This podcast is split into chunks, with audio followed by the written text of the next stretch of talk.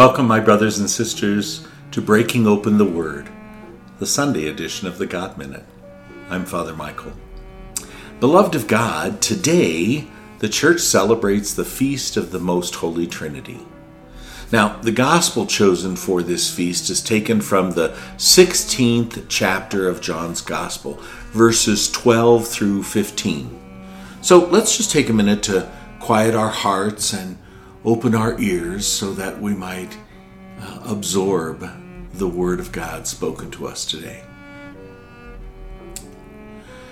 Jesus said to his disciples, I have much more to tell you, but you cannot bear it now. But when he comes, the Spirit of truth, he will guide you to all truth. He will not speak on his own, but he will speak what he hears and will declare to you the things that are coming. He will glorify me, because he will take from me what is mine and declare it to you. Everything that the Father has is mine. For this reason I told you that he will take from what is mine and declare it to you. The Gospel of the Lord. Praise to you, Lord Jesus Christ. Okay, the story for Trinity Sunday. Remember, this is a story. Many years ago, the Pope decided that all the Jewish people had to leave Vatican City. Well, naturally, there was a big uproar from the Jewish community. So the Pope made a deal. He would have a religious debate with uh, a member of the Jewish community. If they won, then they could stay. But if the Pope won, the Jewish community had to leave Vatican City. So the Jews realized that they had no choice, so they picked a middle aged man named Moish to represent them. Moish asked for one addition to the debate. To make it more interesting, neither side would be allowed to talk. Hmm, the Pope agreed. So the day of the great debate came and Moish was on one side of the table and the Pope on the other, as they looked diligently into each other's eyes for a full minute before the Pope raised his hand and showed three fingers. Moish looked back at him and raised one finger. The Pope waved his finger around his head, and Moish pointed to the ground where he sat. The Pope pulled out a wafer and a glass of wine. Moish pulled out an apple. The Pope stood up and said, That's it, I give up. This man is too good. The Jewish people can stay. Well, an hour later, the cardinals were all around the Pope asking him what happened. The Pope said, First, I held up three fingers to represent the Trinity. He responded by holding up one finger to remind me that there was still just one God common to both of our religions. Then I waved my finger around to show that God was all around us. And he responded by pointing to the ground and showing that God was also right here with us, here and now. I pulled out wine and the wafer to show that God absolves us from our sins. He pulled out an apple to remind me of our original sin. He had an answer for everything. What could I do? Meanwhile, the Jewish community had crowded about Moish. What happened? they asked. Well, Moish said, first he said to me, that the Jews had three days to get out of here. I told him not one of us was leaving.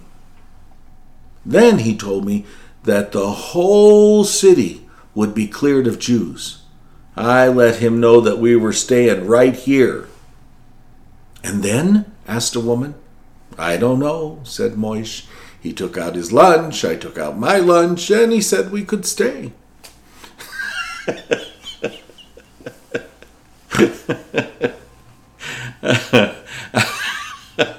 well, that's my Trinity story for for this weekend. Brothers and sisters, as I said before, today we celebrate the solemnity of the Most Holy Trinity. The fundamental principle on which everything in Christianity is based is that of the Most Holy Trinity, in whose name all of us have been baptized Father, Son, and Holy Spirit. This solemnity is celebrated as part of the mysteries of God and as the solemn expression of our faith in our triune God, to which we have been given access by baptism and by the redemption won for us by Christ. Only in heaven, I believe, we shall fully understand what it means in union with Christ to share as sons and daughters in the life of God and to understand this mystery of the Trinity. You see, the solemnity of the Most Holy Trinity was introduced in the ninth century, and it was placed on the general calendar of the church in the 14th century. And it holds for us the very foundation of our faith and our life in God. We know this to be true. There is one God. And in this one God, there are three divine persons Father, Son, and Holy Spirit. It is true as well that no one can fully fathom this truth. However, in the moments of confusion or misunderstanding, we should just stop and humbly pray, Lord, you know I believe, just help my unbelief. You see, this feast falls on the first Sunday after Pentecost, in ordinary time. And it should make us mindful that actually every Sunday is devoted to the honor of the Most Holy Trinity, that every Sunday is sanctified and consecrated to our triune God. Sunday after Sunday, we should recall, in a spirit of gratitude, the gifts which the Blessed Trinity is giving to us. The Father created and predestined us on the first day of the week when He began the work of creation. The Son redeemed us. Sunday is the Lord's day, the day of his resurrection. And the Holy Spirit sanctified us, made us the temple of the Holy Spirit. On Sunday, the Holy Spirit descended upon the infant church. And Sunday, therefore, is dedicated as the day of the Most Holy Trinity. You know, when we begin our prayer, we always start with addressing the Trinity. We say, In the name of the Father, and of the Son, and of the Holy Spirit. Our prayers are addressed to the Father through the Son and in the Holy Spirit. Well, that's all well and good, but it still doesn't help us understand the reality or the mystery of the Trinity. Okay, well, hold on.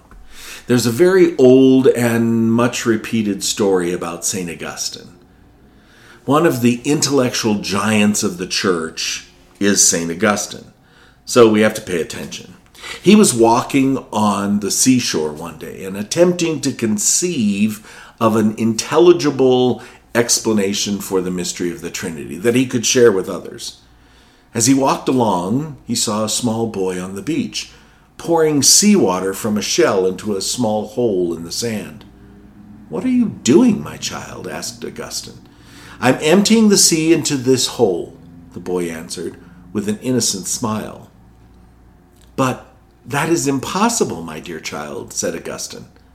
The boy stood up, looked Augustine straight into, into his eyes, and said, What you are trying to do, comprehend the immensity of God with your small brain, is even more impossible. Then he vanished. the child was a messenger of God, an angel, if you will, sent to teach Augustine a lesson. And later, Augustine wrote, You see the Trinity if you see love. According to Augustine, the Father is the lover, the Son is the loved one, and the Holy Spirit is the personification of the very act of loving. This means that we can understand something of the mystery of the Holy Trinity more readily with the believing heart that we have. than with our feeble mind. You see, brothers and sisters, maybe all we need to know about the Trinity is what we've known from the beginning God is love. Now, we may not understand all the complexities of God or faith or numerous other things in this world, including love. But wouldn't you agree it's more important for us to experience love and share love from our hearts than to just know about love with our minds?